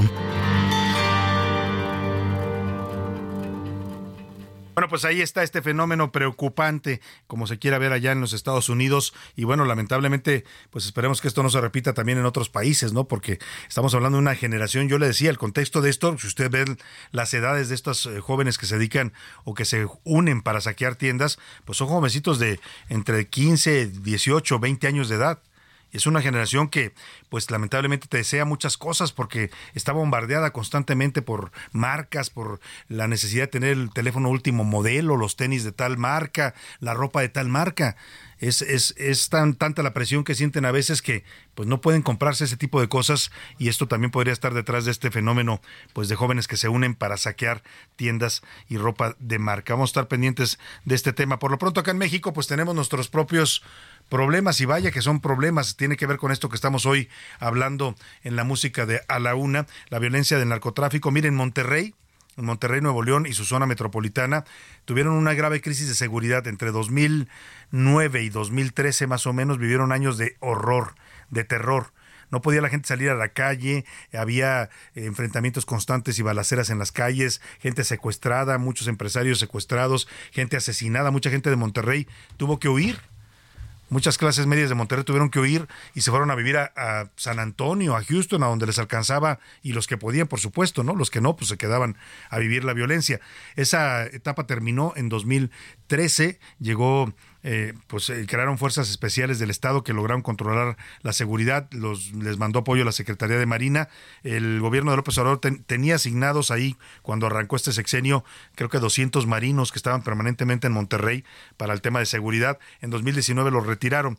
Y con la llegada al poder de de Samuel García, pues empezaron a haber sucesos cada vez más violentos. Hace ya algunos meses que se reportaban balaceras, ataques de grupos del crimen organizado a policías, enfrentamientos, pero el asunto estalló y aquí se lo narramos el pasado martes cuando eh, despertaron los regimontanos con una con escenas de horror, cuerpos desmembrados tirados en las calles, en total 12 cuerpos que al final terminaron siendo 18 sumando varios homicidios que hubo ese día. En las banquetas, en las calles, en las avenidas de varios municipios metropolitanos aparecieron estos cuerpos. Y ayer por la tarde, otra jornada de violencia, bloqueos carreteros en la zona de Linares, eh, eh, pues vehículos incendiados, eh, gente que estaba, delincuentes que estaban cerrando el paso e instalando retenes. Bueno, las autoridades informan que ya lograron arrestar a 11 presuntos delincuentes, pero la seguridad y hay preocupación, ya muchas reacciones allá en Monterrey temen que se les vuelva a descomponer y a regresar una crisis como la que vivieron. Te saludo allá en Monterrey, Juan Teniente, cuéntanos de esta ola de violencia que está viviendo el Estado. Salvador, pues saludarte desde Monterrey. El día de ayer, por la tarde-noche, se registraron más, más, más hechos violentos. Esta vez fue en los municipios fronterizos con Tamaulipas, principalmente General Bravo, en Parás, donde hubo enfrentamientos, hubo personas detenidas, así también como decomiso de armas, pero lo más, lo más caótico se vivió en Linares, Gualahuises e Iturbide y Doctor Cos, allá para el sur del estado de Nuevo León. En Linares y en Iturbide, ahí la delincuencia organizada armó narcobloqueos como si estuviéramos en Reynosa o en Nuevo Laredo, allá en Tamaulipas. Quemaron vehículos, trailers, balearon o dispararon ante las fachadas de seguridad pública, tanto de Linares como Iturbide. Afortunadamente no hubo personas inocentes afectadas, pero sí hubo cinco bajas por parte de la delincuencia, algunos detenidos y todo esto lo enfrentó Fuerza Civil, a pesar de que ayer también llegaron 100 elementos de la Sedena, 100 elementos especializados para controlar el crimen organizado y detener a los generadores de violencia, pero esta vez Fuerza Civil dio la cara y como se dice en el argot policiaco, se aventó el tiro. Así las cosas en Nuevo León con la delincuencia. Salvador, buenas tardes. Muchas gracias, muchas gracias Juan Teniente. Pues un abrazo a toda la gente allá de Monterrey. Esperemos que esto no, no pues eh, crezca y vuelva a ser una crisis que la controlen las autoridades tanto del Estado como federales antes de que este se descomponga más la situación de seguridad en Tabasco. Y también amanecieron hoy con bloqueos, con narcobloqueos, el quema de vehículos en el municipio de Cárdenas. Sujetos armados prendieron fuego a dos camionetas en la colonia Caminos Vecinas. Oye, vamos a conversar sobre lo que está ocurriendo aquí en la Ciudad de México, el proceso interno de Morena. Ya le platicaba hace rato que se registraron en total, eh, eh, bueno, varios aspirantes aquí en la Ciudad de México, un número también importante, eh, y en los estados, pues también muchos aspirantes. Pero saludo con gusto en la línea telefónica a Sebastián Ramírez, presidente de Morena, aquí en la capital de la República. Sebastián, qué gusto saludarlo. Buenas tardes. ¿Cómo estás, Salvador? Saludos a todo tu auditorio. Oye, pues eh, Sebastián, ¿cómo va, ¿cómo va el proceso? Vemos mucho ruido, mucho golpeteo, estos señalamientos en contra de Omar García Harfush. Eh, eh, ¿cómo, cómo, ¿Cómo está sintiendo la dirigencia este proceso y, la posibilidad de que pues salga bien? Bueno, mira, obviamente siempre en, tiempo electoral, pues quienes quieren vernos divididos, quienes quieren vernos tropezar, pues se desatan. Pero al interno del partido te puedo decir que aquí en la Ciudad de México yo hablo con todos los actores, hoy sacamos un desplegado con todos los alcaldes del movimiento, eh, haciendo un llamado a la unidad, a conducirnos con, pues, con mucha fraternidad, porque esto es un proceso inédito, es un proceso muy importante, donde la gente va a decidir quién nos va a representar y quienes tenemos algún rol de dirigencia en el movimiento, pues debemos de cuidar que la unidad se mantenga y que, y que salgamos más fuertes. Eh, después de este proceso. Ahora vemos, eh, el registro quedó en 32 aspirantes, 8 mujeres y 24 hombres. Evidentemente, pues es una cifra grande, pero eso no es lo que va a terminar llegando a la encuesta. No, el día de hoy nos vamos a reunir a las eh, 6 de la tarde comenzamos a reunirnos. Para comenzar a las 7 será nuestro Consejo Estatal. Ahí participamos 240 dirigentes que fuimos votados en elección interna, o sea, es nuestro máximo órgano colegiado de dirigencia. Y ahí vamos a elegir de estos 32 a los primeros cuatro que irían a la encuesta. El CEN, a su vez, luego tiene la posibilidad de proponer a otras dos personas. Claro que con paridad de género, ¿no? Hoy elegiremos a dos hombres y a dos mujeres y el CEM podría proponer hasta otro hombre y otra mujer. En este tema de la unidad que decías como dirigente, evidentemente pues hay que cuidar ese tema, pero yo, yo ubico porque decías tú que los ataques pues suelen llegar en épocas electorales, pero ubico que muchos de estos ataques también son desde adentro. ¿Hay fuego amigo en esta contienda? Mira, yo lo que te puedo decir es que yo platico con todos los dirigentes y, todos tienen la voluntad de que esto salga bien. Eh, obviamente, pues en los últimos días hemos visto eh, una serie de ataques eh, contra nuestro compañero Omar. pues ya hoy el presidente dejó muy claro ¿no? que, que es un abuso, que están tergiversando cosas pero yo siento que el ambiente va a ser bueno. Vamos a darles buenas noticias. Yo espero que a las 8 de la noche ya pudiéramos estar eh, saliendo con la prensa a informarles quiénes son estas cuatro personas que nos estarían representando e inclusive pues que, que nos acompañaran. Claro, son cuatro, cuatro aspirantes los que quedarán para la encuesta, dos hombres y dos mujeres, nos dices. Así es, eso votamos el día de hoy. Ahora, entre los cuestionamientos que se han hecho a García Harfuch está este tema de que si no es militante, que si su, su familia, que si... Hay, hay cosas que uno se pregunta, ¿es requisito, por ejemplo, para Morena elegir un candidato que sea militante, fundador del movimiento? No, para nada. Por eso él se pudo registrar. Él cumple con todas las eh, características que, que siempre hemos este, solicitado, pedido. Y además, este, Omar, eh, como Clara, como muchos otros compañeros, estos años ha demostrado ser un, un servidor público que ha aportado a la transformación. Entonces, pues hay ruido, hay grilla, por decirle de alguna forma, pero creo que eso no es lo, lo determinante ni en lo que debemos concentrar. El proceso de la encuesta va a ser eh, abierto, parejo para todos. Sebastián, te lo pregunto porque algunos eh, luego se quejan de que hay dados cargados. ¿Tú va a ser un proceso limpio, digamos, abierto para cada aspirante? Va a ser, va a ser una encuesta ejemplar, abierta a toda la población. Se realizará en las 16 demarcaciones de la Ciudad de México con todo el rigor científico y metodológico que debe tener una encuesta bien hecha. Y afortunadamente, todos los que participan han dicho que confían en la Comisión Nacional de Encuestas de Morena, que se va a hacer una encuesta sólida. Y yo estoy seguro porque pues, además nosotros ya tenemos mucha experiencia en ese tema, llevamos muchos años haciendo encuestas. Así está establecido en nuestro estatuto pues vamos a estar muy pendientes de este proceso, sin duda que ha despertado mucha expectativa aquí en la capital de la República y estaremos, si nos lo permites, consultándote, Sebastián Ramírez. Claro que sí, con mucho gusto y esperemos poderles dar una muy buena noticia. Muchas gracias. Estaremos, estaremos pendientes de este anuncio que harán por la tarde en el eh, Dirigencia Estatal de Morena. Muchas gracias, buena tarde. Es Sebastián Ramírez, presidente de Morena aquí en la Ciudad de México. Vámonos a la pausa, si le parece, con esto que se llama, ya se lo adelantaba, es un anticorrido, así lo llama Vivir Quintana, es el corrido de Milo Vera, este periodista que fue brutalmente asesinado, él y su familia, en su casa en Veracruz. Él es el héroe, no los narcos. Se alborotaron las aguas del puerto de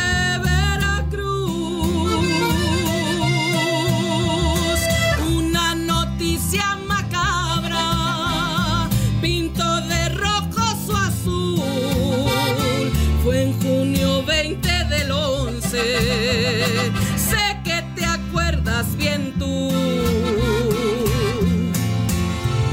López Velasco apellido, Miguel Ángel fue de nombre.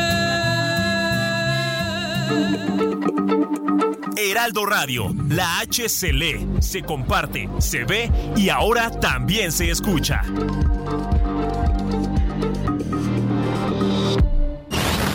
Ya estamos de vuelta en A la Una con Salvador García Soto. Tu compañía diaria al mediodía. ¿Tú qué harías con cuatro meses de tu sueldo? Unas super vacaciones. Yo cambiaría mi recámara. Una bici de montaña. Y una compu para mis hijos. Arreglarme los dientes. ¿Y tú qué harías? Fonacot te presta hasta cuatro meses de tu sueldo con el interés más bajo en efectivo y directo a tu cuenta en 24 horas. Fonacot está conmigo. Gobierno de México. Durante la llamada guerra contra el narcotráfico que tuvo lugar durante el mandato del presidente Felipe Calderón, aproximadamente 70.000 personas fueron ejecutadas de forma violenta. La medida de seguridad habría agravado el problema del narco y la violencia.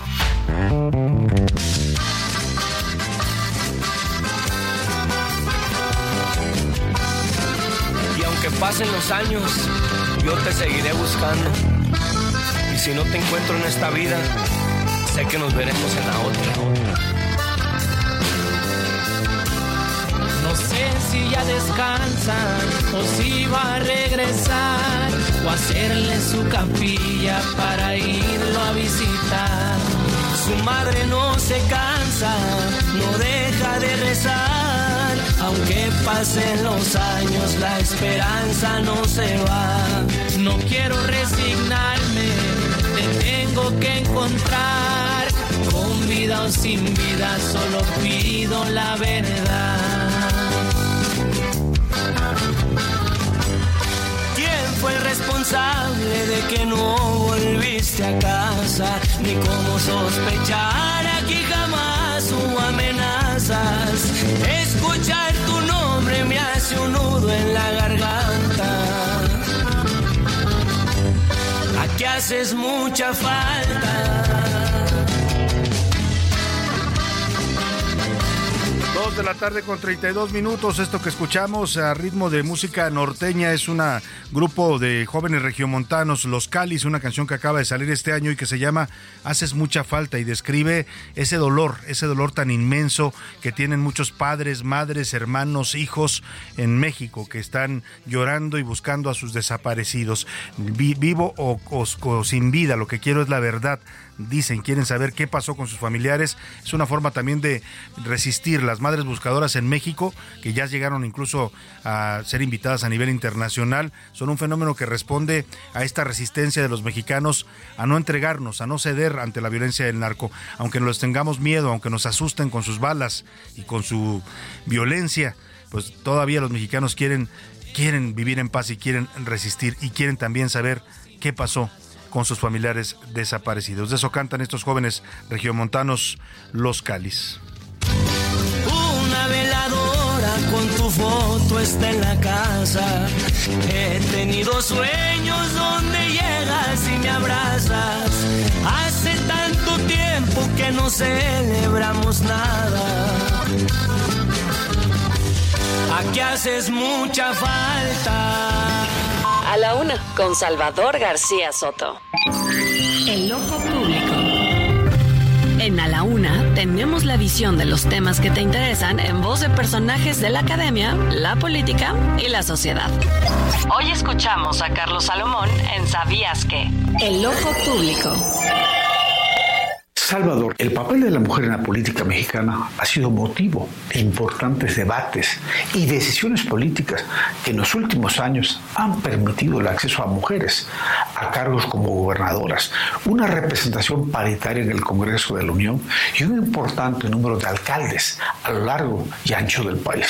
Pero esta situación ha venido acompañada de otra realidad que va más allá de los debates sobre el feminismo. A las mujeres que forman parte de la cuarta transformación les gana el gusto por la ropa cara. Si bien el vestir a la moda no debe ser motivo de comentario, es importante señalar que el movimiento político que le forman parte tiene como premisa fundamental primero los pobres. ¿Cómo pueden demostrar congruencia con la austeridad que se pregona todos los días en Palacio Nacional cuando se la pasan compitiendo por ser las mejores vestidas del gobierno? Salvo sus honrosas excepciones, vemos a muchas de las políticas de Morena inmersas en una dinámica de moda, abandonando por completo el compromiso republicano que dicen tener.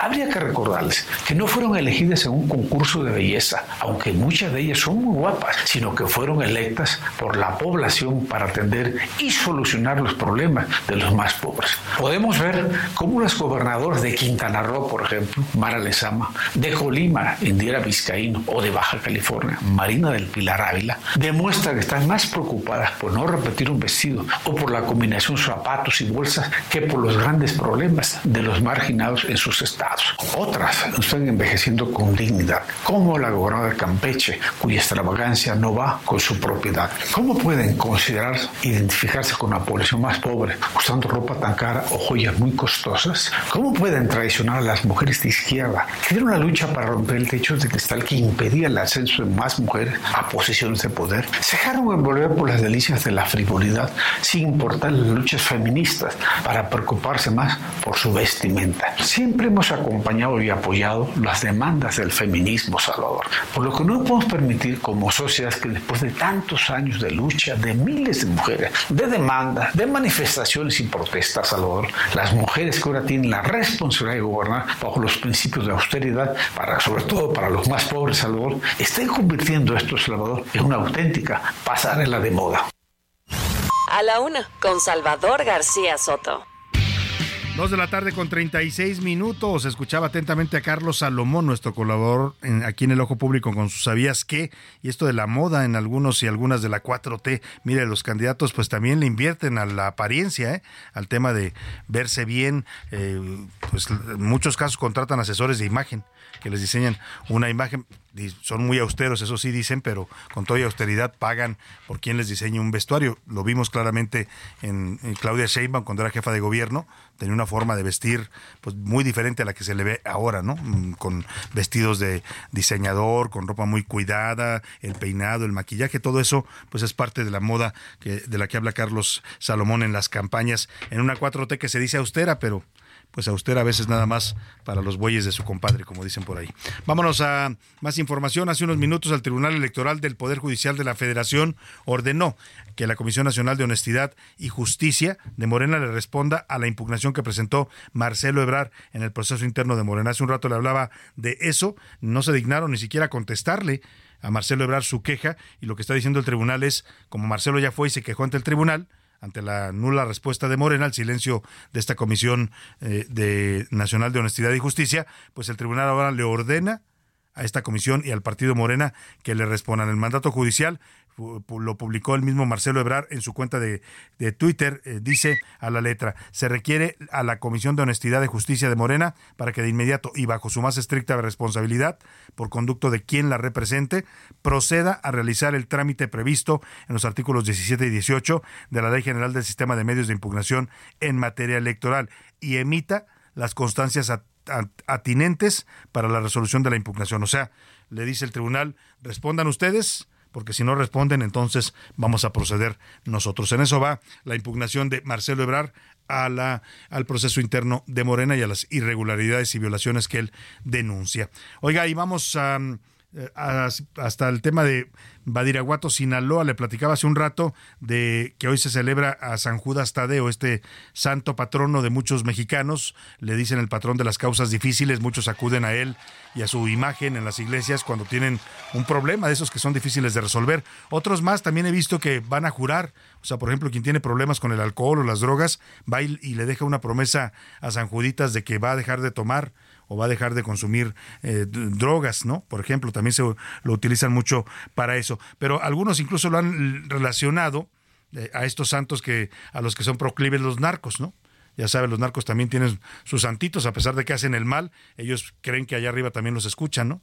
Bueno, los escuchan en Palacio Nacional, pero no sé si allá arriba. El tema es que el alcalde de Badiraguato, que es presidente municipal, José Paz López eh, Elenes, sí, adivinó usted el partido Morena, inauguró la escultura gigante de San Judas Tadeo. La pieza de más de 28 metros de alto pretende ser el nuevo foco turístico del municipio. Vamos hasta allá con Manuel Aceves, nuestro corresponsal. Cuéntanos, Manuel, de este, esta estatua de San Judas Tadeo monumental que inauguraron ahí en Badiraguato, la tierra de los capos de la droga.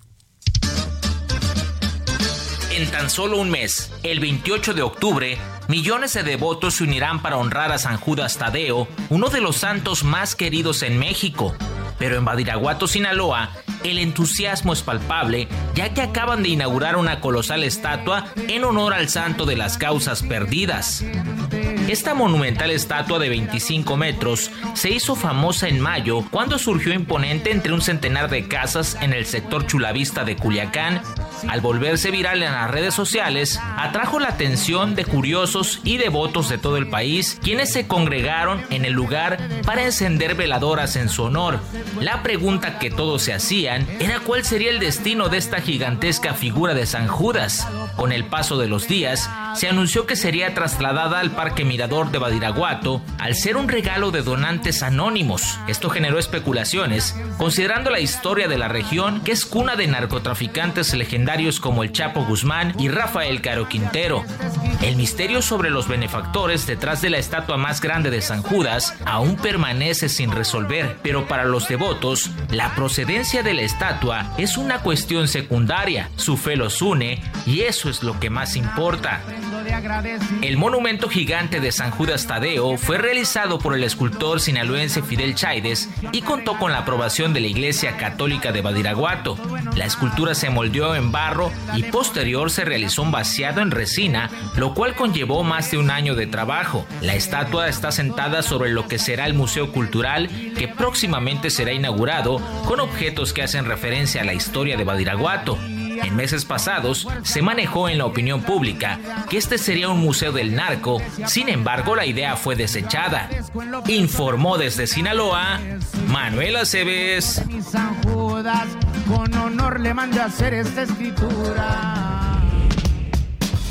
Los deportes en A la Una con Oscar Mota.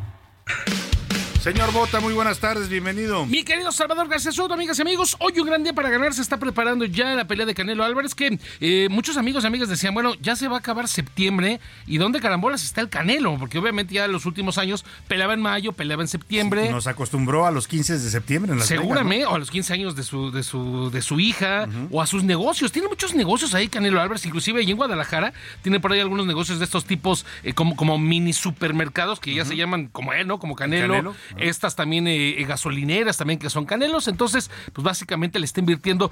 Y es importante lo que te quiero platicar a ello con respecto a su dinero. A ver, eh, se va a enfrentar a Jermer Charlo en el aspecto deportivo, un peleador más alto, con mayor alcance. Ya habíamos platicado en este espacio cuando se eh, confirmó esta pelea. Pues Canelo decía, la realidad es que todos los peleadores son más altos que yo, todos tienen más alcance que yo, pero pues yo me los termino, ya saben, ¿no? Entonces... Echando el plato. Con, básicamente, utilizo otra palabra un poquito más mexicana, ¿no? Como lo utiliza Canelo Álvarez, pero eh, la realidad es que tiene amplias posibilidades, por supuesto, de ganar. Aquí hay una situación, reitero, deportiva, en la cual Canelo Álvarez buscará volver a noquear después de casi ocho años. Tiene un rato que no noquea a sus rivales, entonces eso es lo que le está pidiendo mucho a la afición. Escuchemos las palabras de Canelo Álvarez. Quiero mostrármelo a mí mismo, hice una gran preparación eh, sin ninguna lesión, gracias a Dios. Y más que nada a él, que nunca ha creído en mis habilidades, siempre me ha estado retando y diciendo cosas de mí. Eso me motiva mucho. Está, ahí está lo que le motiva al Canelo Álvarez. Oye, me quedé pensando, me quedé pensando en cuando me narrabas de las inversiones y los negocios ¿Sí? de Canelo, que ya es otra generación de boxeadores mexicanos. ¿no? ¿Te acuerdas, por ejemplo, el Puas Olivares o algunos Claro. grandes peleadores que ganaron mucho dinero, pero así lo perdieron igual? Desafortunadamente en otro tipo pues de educación, en otro tipo de costumbre, de hábitos, ¿no? Principalmente. Y eso es algo que le han comentado mucho a Canelo Álvarez, porque inclusive eh, Mauricio Sulaimán, eh, que por cierto es eh, amigo de aquí del Heraldo de México, pues dice, es que la verdad muchas veces las críticas con Canelo Álvarez es porque es un peleador que no tiene vicios, que no tiene este tipo de escándalos que a lo mejor muchas veces nos acostumbraron a este tipo de peleadores. Y hablando de los dineros, querido Salvador, a ver, eh, se calcula que aproximadamente entre lo que va a ganar en la pelea, más pagos por evento, patrocinios, etcétera, etcétera, se estará embolsando entre 45 y 50 millones de dólares. Más o menos lo que tú ganas un año. Eh, como dos, vamos a poner como dos más, lo que llevamos haciendo el programa. Pero si ahora, lo- si ahora le metemos más matemáticas y si Pitágoras no miente, a lo largo de, las, eh, de todos los años que lleva peleando Canelo Álvarez, esto sumaría ya 500 millones de dólares. Que, eh, pues como algunos de mis amigos de hermano, y esto en Caguamas, ¿cuánto es, no? 8 mil millones de pesos. 8 mil millones de 8 pesos ha ganado el Canelo. millones de pesos. Se pone a la par de gente como Tom Brady o el, el propio Manny Pacquiao. O sea, de ese tamaño de, de ingresos. de tiene. todo de todas las ganancias. Entonces, pues, eh, que nos dé chamba el Canelo Álvarez por ahí. en una o de esas, ¿no? Que nos preste ahí un 13 de, Un negocito ahí se lo 13 de octubre, ¿no? Algo así. Una- una gasolinera, lo que Justamente, querido Salvador que García. Soto. Muchas gracias. Hoy un gran día para ganar. Vámonos a otros temas importantes. A la Una con Salvador García Soto. Hombres, quiero que sepan que todo esto no es por ustedes, es por el bien de México. ¿Necesita seguro médico? Sí, para mamá y para mí. ¿Qué tiene o qué? Diabetes. ¿Ustedes también son potros? Sí. Sí. ¿Sí saben por qué les decimos potros? ¿Han visto un potro nacer? Les hace falta fuerza, pero aquí se las vamos a dar. ¿Me caes bien? Eso es bueno. Ponte vivo. Esos güeyes a la primera te chingan. Vamos a hacer un trabajito el sábado.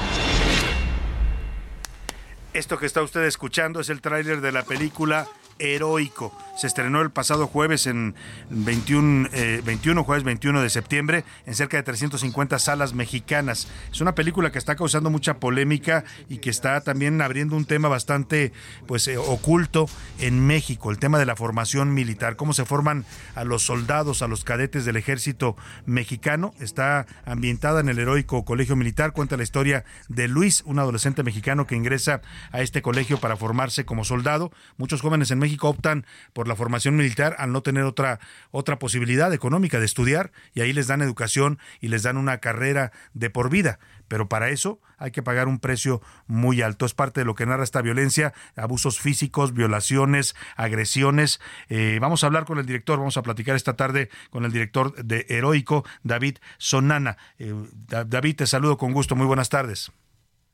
Hola, buenas tardes, Salvador. Gracias por, por la invitación a hablar de, la película. A ver, David, eh, abres un tema que pues no se habla mucho en México. En, mucho tiempo nos acostumbramos a que el ejército mexicano no se le cuestionaba, no se le criticaba en nada y uno de esos temas era sus métodos para formar a los soldados. Tú exhibes una realidad eh, difícil que, que, que va, que bueno, que roza el tema incluso de los derechos humanos de estos estudiantes de, militares. Sí, pues creo que por muchos años se ha mantenido el ejército como un tema tabú, eh, pero en los últimos, en los años recientes, pues hemos visto un incremento en, sus facultades y en, el poder, ¿no? Eh, desde el presupuesto que perciben hasta, hasta las actividades que, realizan. Y pues creo que eh, la sociedad civil pues, está empezando a demandar una comunicación más directa, más transparente con las Fuerzas Armadas. la película en cierta forma denuncia eh, toca el tema de la formación de, los cadetes, ¿no? Como tú dices, que la mayoría de ellos pues ingresan a, las Fuerzas Armadas por, por necesidad. Y, pues bueno, lo que encuentran adentro es, es un precio alto por, por, tener oportunidad de desarrollarse eh, y de tener pues, una, una, opción laboral, un trabajo eh, y demás, pues el precio que se paga es alto, ¿no? Y tiene que ver con, con, la, con la violencia, con la normalización de, de ella, con replicarla. Y pues bueno, esto los va transformando evidentemente y, y, pues el momento en que entran al momento en que salen, pues son hombres totalmente distintos. Sin duda alguna. Ahora, ¿cómo, ¿cómo te documentaste para hacer esta película que es ficción, pero que evidentemente toma muchos elementos de la realidad, de cómo son los métodos eh, educativos y de formación en, en, estas instituciones militares en México? Pues eh, la, la, mm, la, forma de hacer la investigación fue por, por varios frentes. Eh, la, fuente histórica, periodística y demás fue muy importante, pero lo más, lo, lo, que fue fundamental fue pues, testimonios de, decenas de jóvenes que tenían experiencia dentro de eh, los planteles militares. Em, y a partir de estos testimonios, pues fui yo encontrando patrones, eh, encontrando el común denominador de, todas estas experiencias y con ello fui formando pues la, la historia que es, es un thriller, eh, no, no es un documental, es un thriller, es una ficción, pero basada en pues todo lo que todo lo que me iban eh, contando estos eh, estos cerca de 40, 50 jóvenes que entrevisté. Sí, sí. Claro, ahora tú documentas, bueno, hablas en esta historia de violencia física, violencia psicológica, y yo hace unos días escuchaba, aquí tenemos una colaboradora, Maite Azuela, que hacía el análisis de tu película y nos decía, entre otras cosas, que pues era preocupante ver tantos, tantos abusos a los que son sometidos estos jóvenes, porque finalmente ellos salen a las calles a darnos seguridad a los mexicanos, hoy son los encargados de la seguridad, y si a ellos los abusan y los violentan, ¿cómo van a tratar ellos a los civiles cuando salgan a la calle. Sí, es uno de los temas centrales de la película es la normalización de la violencia dentro de los planteles militares. Eh, se por mucho tiempo se ha creído que la única forma de, formar jóvenes dentro de la institución es acostumbrándolos a la violencia, deshumanizándolos, eh, como si esta fuera la única forma de poder enfrentar el mundo que hay, que hay afuera. ¿eh? Pero, pero bueno, esto pues tiene otras consecuencias que creo que no se están tomando en cuenta, como es pues esta, estos hombres que son capaces de ejercer violencia y, y, pues sin duda esta normalización y este ciclo de violencia pues al final termina permeando en la, en la sociedad civil. Claro, porque se entiende, David, y tú lo debes tener claro, yo también y todos los que nos escuchan, que la disciplina militar es, es fuerte, debe ser fuerte para que ellos se puedan formar un carácter porque los van a someter a pruebas muy fuertes ya cuando estén en la realidad, los mandan a la sierra a dormir allá para tratar de, detectar estupefacientes, los mandan a emergencias, a, zonas de desastre. Eh, se entiende la disciplina militar, pero eh, lo que tú planteas en la película me parece es que eh, debe haber un límite entre disciplina y ya transgredir lo que es el abuso físico y psicológico. Claro, una cosa es el entrenamiento eh, curricular que eh, por supuesto que tiene que, ser riguroso y tiene que prepararlos para, para pues, situaciones difíciles, para, aguantar las condiciones adversas y demás, pero otra cosa es eh, torturarlos, humillarlos este, y, provocar esta, esta normalización y, y esta deshumanización, eliminar cualquier sensibilidad, creo que son cosas distintas y, pues por ahí eh, ya en pleno siglo XXI, pues eh, me parece que es oportuno analizar realmente cómo estamos formando a pues, toda esta gente que al final está a cargo de nuestra seguridad, ¿no? Y digo, ejemplos de, de- de casos en donde eh, las Fuerzas Armadas han violado los derechos de la sociedad civil sobran, Sí, hay sobran. muchos, Entonces, hay- por supuesto que es un, es un poco... Sí. Hay juicios, hay acusaciones, pues eh, quería como comentar eso contigo, que hay, hay muchos juicios pendientes de, de soldados que abusan de su fuerza y que deben de respetar protocolos de derechos humanos. Por supuesto, sí, es parte de la conversación. Y, y bueno, otra, otra gente también def- defiende que, que esta forma de, de- de hacer hombres violentos es la única forma de enfrentar el, el- el México complejo, el México del narcotráfico y demás. Y también son algunos de los temas que trata la película, ¿no? La problemática de, de la falta de oportunidades este, es una problemática social que provoca toda Ujú. esta violencia que se vive en el país y realmente si, si queremos eh, ahondar en la problemática y pensar en una solución integral, creo que nos deberíamos de centrar en eso, ¿no? En qué posibilidades tienen los jóvenes que no sea entrar al narcotráfico, entrar al, al ejército, sino que eh, eh, analizar el problema de raíz y a lo mejor pues, cortar este ciclo de violencia desde más abajo, ¿no? No intentando batallar eh, el fuego contra fuego. Esa es otra gran aportación de tu película, plantear pues que los jóvenes mexicanos necesitan tener opciones, necesitan tener proyecto para poder superarse y no estar limitados, como dices tú, o te vas al crimen o te vas al ejército y son opciones que en ambos casos terminan siendo bastante duras y violentas para ellos. Pues el, vas en tu primera semana, ¿cómo está funcionando la taquilla? Platícanos, David. ¿No me escuchó David? Parece Eh, que ahora sí. nos, nos... Sí, ya me escuchas. Te, ya te escucho, yo sí. te escucho. Adelante. Sí, sí, sí. Eh, las- la primera semana fue muy bien, más de 200 mil personas fueron a verla a cines, es un, es un gran número, Eh, creo que es una consecuencia de que el público pues eh, nunca había tenido acceso a una, a una película que hable de este tema, ¿no? Del tema del ejército, como tú dices, nunca se había hecho antes y pues la, la- la- gente lo está demandando y está creo que interesada en conocer un poco más de esta institución que representa tanto en nuestro México y que tiene tanta influencia en nuestra vida cotidiana. Sin duda, pues felicidades David Sonan, eres un director joven, 33 años y estás logrando creo que una película que va a ser importante porque abre todo un tema de debate y de reflexión para la sociedad mexicana. Si usted quiere conocer los entretelones del ejército mexicano, cómo se forman a los soldados que usted luego ve en la calle y que le van a cuidar en su seguridad, pues vaya a ver esta película Heroico de David Sonana, ya está en todos los cines mexicanos, es clasificación B15 para mayores de, de, de 15 años, pueden verla, así es que David, pues felicidades y que siga el éxito y que pues eh, tenga el efecto esta película que tú buscabas al hacerla. Gracias, Salvador Gas, por el espacio y, y- y bueno, que se siga la, que siga la conversación y el Sin debate. duda alguna. Muchas gracias, David. David Sonana, director de la película Heroico. No nos resta más que despedirnos de usted y agradecerle mucho, por supuesto, el favor de su atención. Lo voy a dejar con música de Resistencia al Narco. Esto se llama Dime de Sony Rivera. Y a nombre de todo este equipo le doy las gracias y le deseo que pase una excelente tarde. Aquí lo dejo con Adriana Delgado y el dedo en la llaga y nosotros lo esperamos mañana a la una.